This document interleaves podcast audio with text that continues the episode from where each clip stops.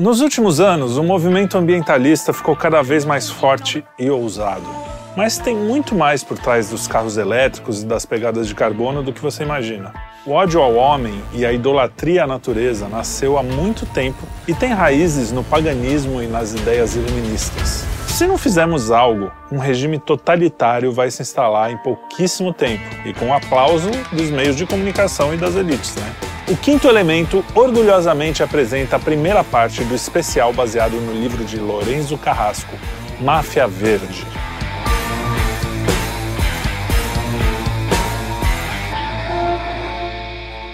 Stick your head out and yell, I'm as mad as hell, and I'm not gonna take this anymore! 10 hottest years ever measured.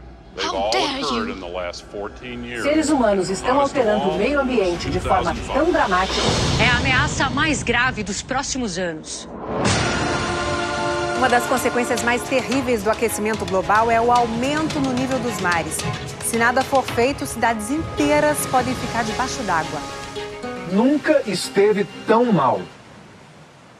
Há anos, a mídia e a indústria cultural, como uns doidos em cima do caixote da praça, sabe, que ficavam daquele jeito, anunciam o fim do mundo. Acabou! O fim tá próximo, tá sentindo? Nenhuma das previsões se concretizou, mas quanto mais se provavam errados, mais alto e intenso era o seu grito. Humanity has opened the gates of hell.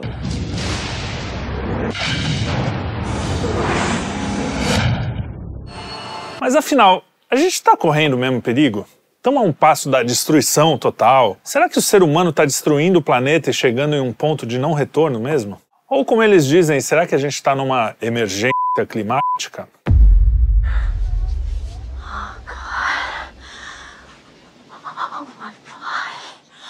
Você lembra da história do Pedro e o Lobo? Pedro era um garotinho safardana que vivia numa aldeia. Entediado com o pastoreio das ovelhas, decidiu pregar uma peça nos seus vizinhos. Era um belo dia de verão e Pedro começa a gritar: Um lobo! Um lobo! Ele está atacando as ovelhas! Os vizinhos prontamente correram para o ajudar, mas quando chegaram descobriram que era tudo mentira. Pedro caiu na gargalhada. Todos ficaram muito irritados e o alertaram sobre as consequências de se fazer falsos alarmes. Ainda assim, o Peralta repetiu a pilhéria várias vezes. Um tempo depois, quando estava novamente cuidando das ovelhas, um terrível lobo apareceu de verdade. Pedro gritava desesperadamente por socorro, mas os moradores não acreditaram nele. O lobo, que estava faminto, jantou as ovelhas com lã e tudo. E Pedro então aprendeu a lição. Todo aquele que mente faz mau uso da língua, e quando falar a verdade, sem credibilidade, haverá de ficar à míngua. História bonitinha, né? E a moral é que ninguém acredita em mentirosos mesmo quando eles dizem a verdade. A imprensa se tornou um Pedro, só que sem lobo. Lobo não veio e provavelmente nem vai vir. O fato é que, ainda que eles falassem a verdade, as mentiras foram tão repetidas que é impossível distinguir uma coisa da outra. Mas por que, que a mídia, os governantes e até os cientistas estão tão preocupados em deixar a gente alarmado, hein? Para a gente entender essa histeria ecológica que ocorre hoje, a gente tem que voltar para 1798, poucos anos após a Revolução Francesa, quando as ideias iluministas de liberdade, igualdade e fraternidade resultaram num banho de sangue tão grande que até hoje a gente se refere a essa época como o período do terror. Foi nesse ano que Thomas Robert Malthus apresentou a sua obra mais importante, Ensaio sobre a População, onde defendia que o crescimento populacional causaria fome. Para vocês terem uma ideia da sua mentalidade, ele também defendia, entre outras coisas, que os casamentos só deveriam ser permitidos mediante capacidade comprovada para sustentar a prole. Ou seja, pobre não pode se reproduzir. Está reconhecendo esse discurso? Malthus é considerado o pai do controle populacional. Em resumo, eugenia e misantropia. Misantropia é um termo que descreve a aversão, desconfiança ou ódio em relação à humanidade. Uma pessoa misantropa tende a evitar interações sociais, sente desconfiança em relação aos outros seres humanos e tem uma visão negativa da natureza humana. Sabe aquele cara que não gosta de gente assim, de conviver? Bom, para entender a extensão dessas ideias, vamos ver o exemplo da Organização das Nações Unidas, mais conhecida como a ONU. Criada depois do fim da Segunda Guerra Mundial para substituir a Liga das Nações, na sua origem já tinha um consenso sobre a necessidade do controle populacional. Ali desenvolveu-se a teoria demográfica neomalthusiana, como uma tentativa de explicar a ocorrência de fome nos países subdesenvolvidos. Para eles, quanto maior o número de habitantes num país, menor a renda per capita e a disponibilidade de capital a ser distribuído pelos agentes econômicos. Ou seja, o crescimento populacional é o responsável pela ocorrência da miséria.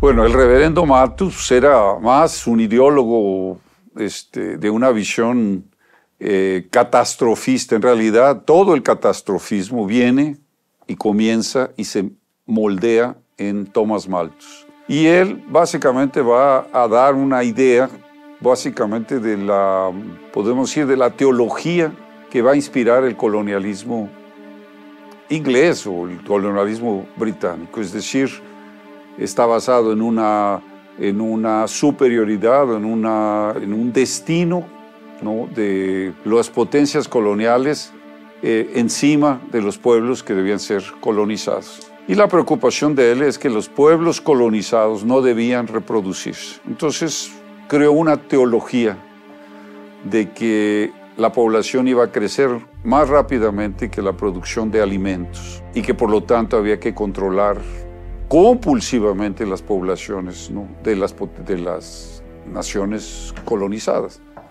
Y eso es básicamente la visión, podemos decir, trasladada a la sociedad la visión que después eh, Darwin va a tener de la naturaleza. Hay una selección natural en la cual los predestinados, religiosamente predestinados, van a sobrevivir, van a subsistir encima de razas o de pueblos que no están eleitos ¿no? para, podemos decir, sobrevivir o para ser, ser apenas sometidos a ser servos o esclavos de ese poder colonial.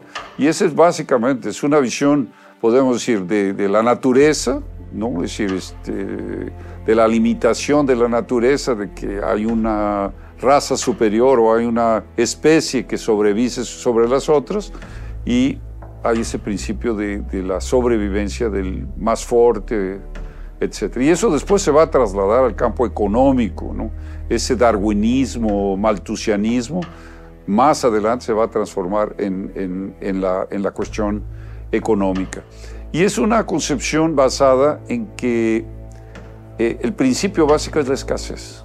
Todo, el liberalismo económico es eso, es la escasez, para encarecer los euros, para encarecer el crédito, tal, tal. Entonces, ese fue, podemos decir, el planteamiento que Malthus este, va a introducir ¿no? y que va a ser característico desde su origen hasta la actualidad, porque las ideas de Malthus continúan, in, eh, eh, independientemente que son un fracaso, porque la producción agrícola ha mostrado varias revoluciones este, eh, tecnológicas, ¿no? en el cual hoy la, la, el área plantada, el área este, cultivable, es suficiente para alimentar la, el planeta. Y tenemos áreas en extensión muy grandes que pueden ser este, utilizadas.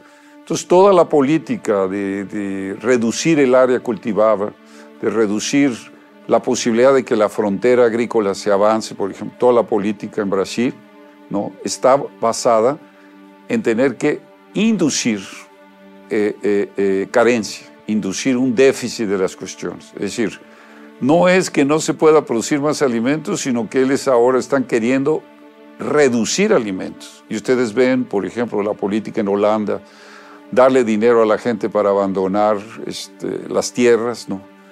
Y aquí con los créditos de carbón, ¿no? Es decir, ofrecer a los productores que dejen de sembrar soya o milio, etcétera, y recibir créditos, ¿no?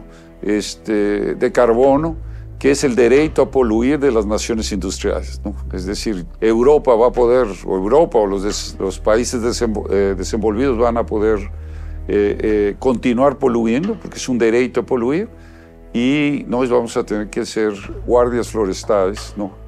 eh, y reducir nuestra capacidad de producir alimentos. Entonces esa es la esencia de, de, de Malthus. ¿no? Si podemos eh, citar muito la cuestión de la historia de él y, y acho que tenemos que hacer, eh, porque él estaba metido en el sistema económico. ¿no? Pero eso lo tengo que precisar este, al frente. I am Bruce Almighty. My will be done.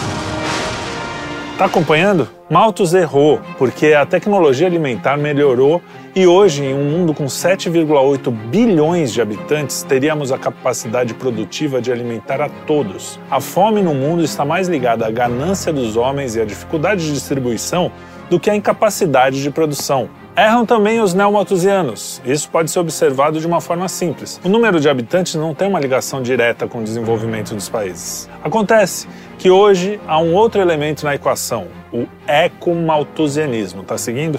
Inspirado nas ideias de James Lovelock e a hipótese de Gaia.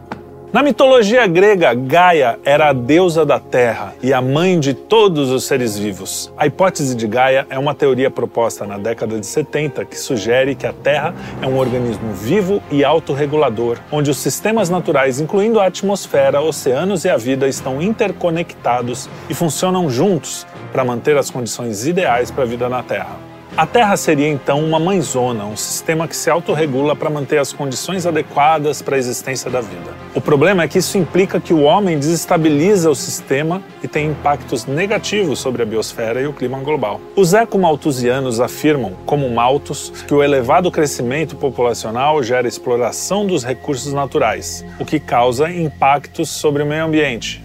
Como a natureza nessa espécie de neopaganismo é sacrossanta, o ser humano acaba sendo um vírus que devemos combater, o grande mal que acaba com um delicado equilíbrio natural. É, você é o carbono que eles querem eliminar.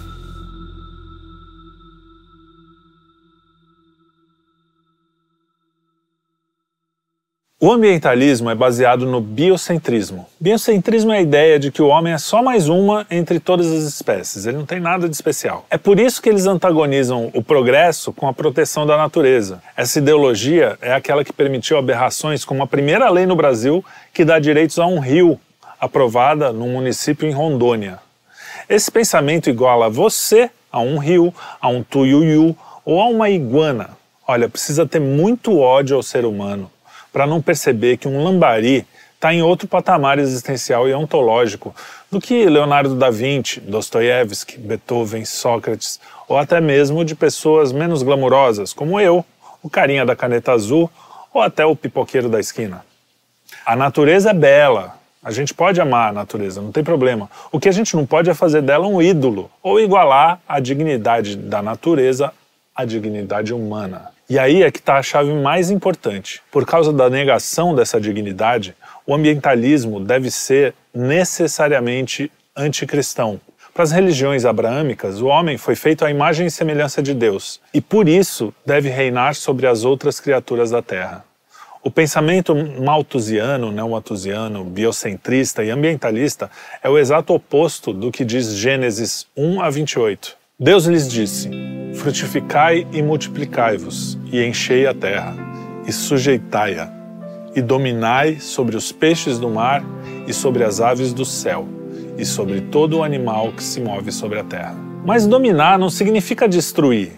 Deus nos deu uma dignidade superior, porque a gente foi criado à sua imagem e semelhança. Mas ele também disse para reinar sobre o planeta, transformando-o através da nossa capacidade criativa, fazendo com que toda a criação possa se desenvolver em torno do seu potencial. E reinar virtuosamente significa cuidar e cultivar.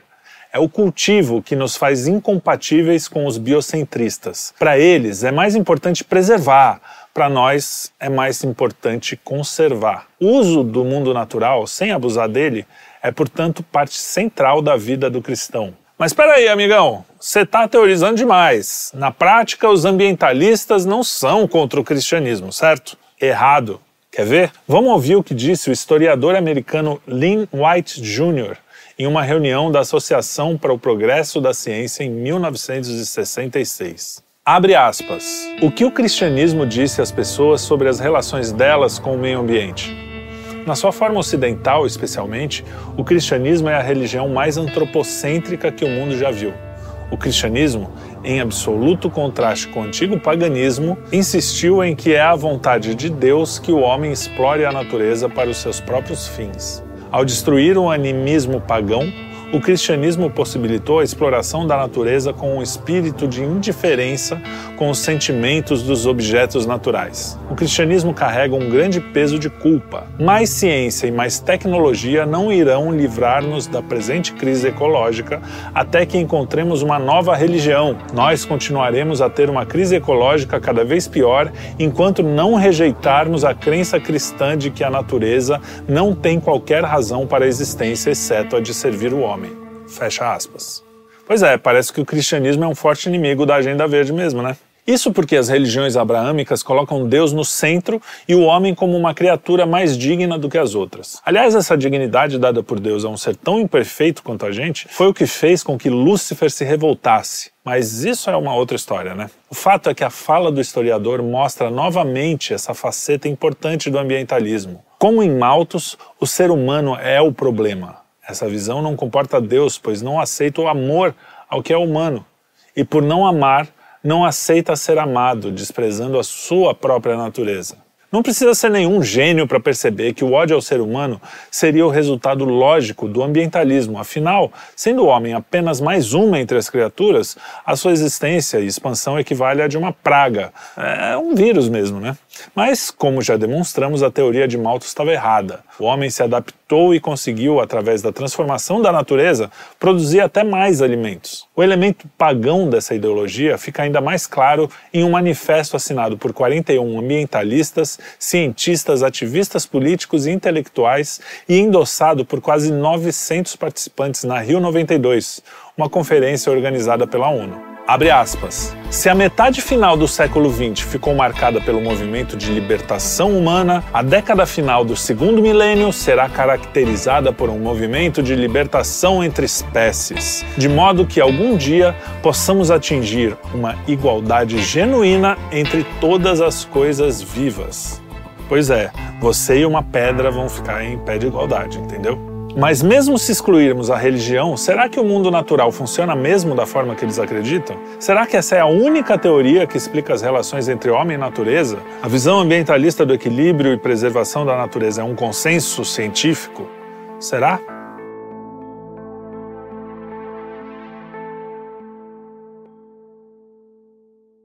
A visão moderna de equilíbrio natural é relativamente recente, tá? Basta uma breve reflexão para a gente perceber que a natureza nunca foi equilibrada. Até o mais ateu dos cientistas tem consciência de que o mundo natural sempre foi uma zona. Vulcão, terremoto, era glacial, onda de calor, explosões solares. Ah! Lembremos que, segundo a teoria darwinista, várias espécies, como os dinossauros, foram extintos milhões de anos antes do primeiro homem pisar no planeta. A natureza nunca dormiu. Há mais de 4 bilhões de anos, jamais houve qualquer condição que pudesse ser considerada de equilíbrio. E o homem, para sobreviver minimamente, sempre teve que lutar contra essa força natural. Mas toda ciência e educação modernas têm como visão central aquela que diz que devemos buscar o equilíbrio natural. Aquele mundo do avatar onde o homem e natureza são conectados em espírito como uma coisa só. Acontece que tem uma teoria bem mais condizente com a realidade se observarmos como a natureza e o homem se comportam nesses milhões de anos que eles conviveram. Mas antes, conheça Behemoth e Leviatã.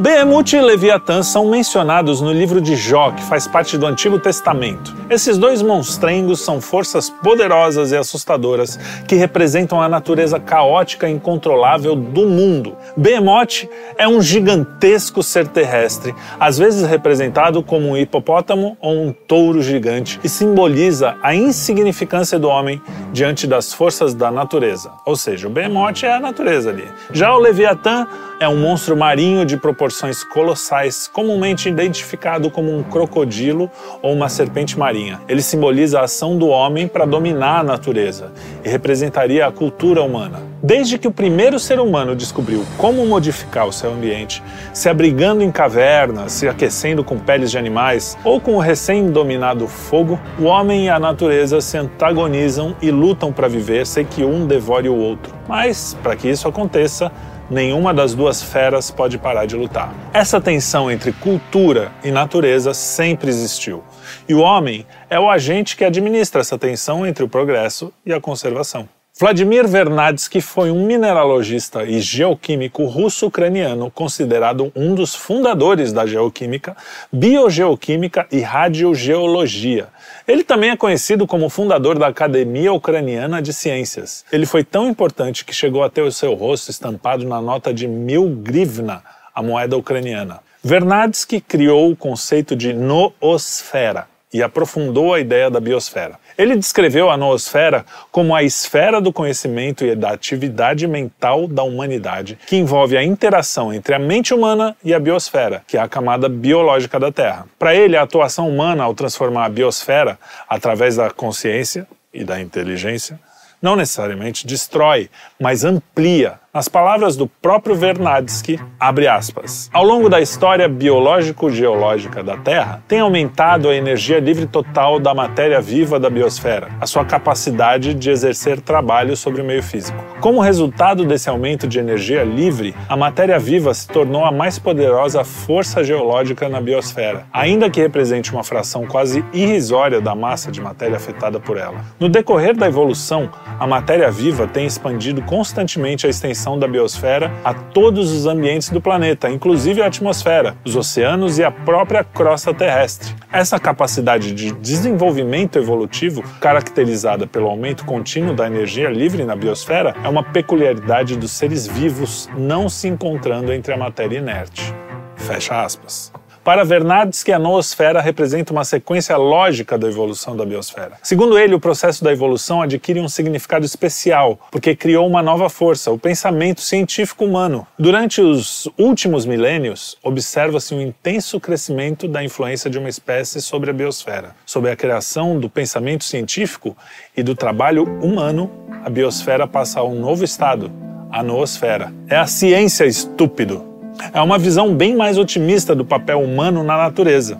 E veja, Vernadsky era abertamente ateu. Sua tese é baseada na observação científica sem influência do pensamento religioso, ainda que ela corrobore a ideia do homem como administrador do mundo. Compare essa tese com a tese do Malthus, por exemplo. Antes do homem inventar as tecnologias que temos hoje, o planeta se consumaria com o excesso de pessoas. Porém, o homem transformou a natureza, conseguindo tirar mais vida e mais energia da Terra. Então, o homem ampliou a biosfera. O mesmo acontecerá quando a gente conseguir viver em outros planetas. A biosfera vai crescer consideravelmente. Então, essa ideia de que o progresso traz destruição nem sempre é verdadeira. Acontece que muitas vezes, provavelmente na maioria delas, ao contrário do que os terroristas verdes ficam nos vendendo, o progresso traz até mais conservação. Uma sociedade virtuosa e próspera tende a ser mais consciente e a tratar a natureza da forma mais respeitosa. Lugares desenvolvidos têm coleta seletiva de lixo, reciclagem, rede de esgoto. Os carros são menos poluentes e mais econômicos, assim como os aparelhos eletrônicos. O homem, através da inteligência e da tecnologia,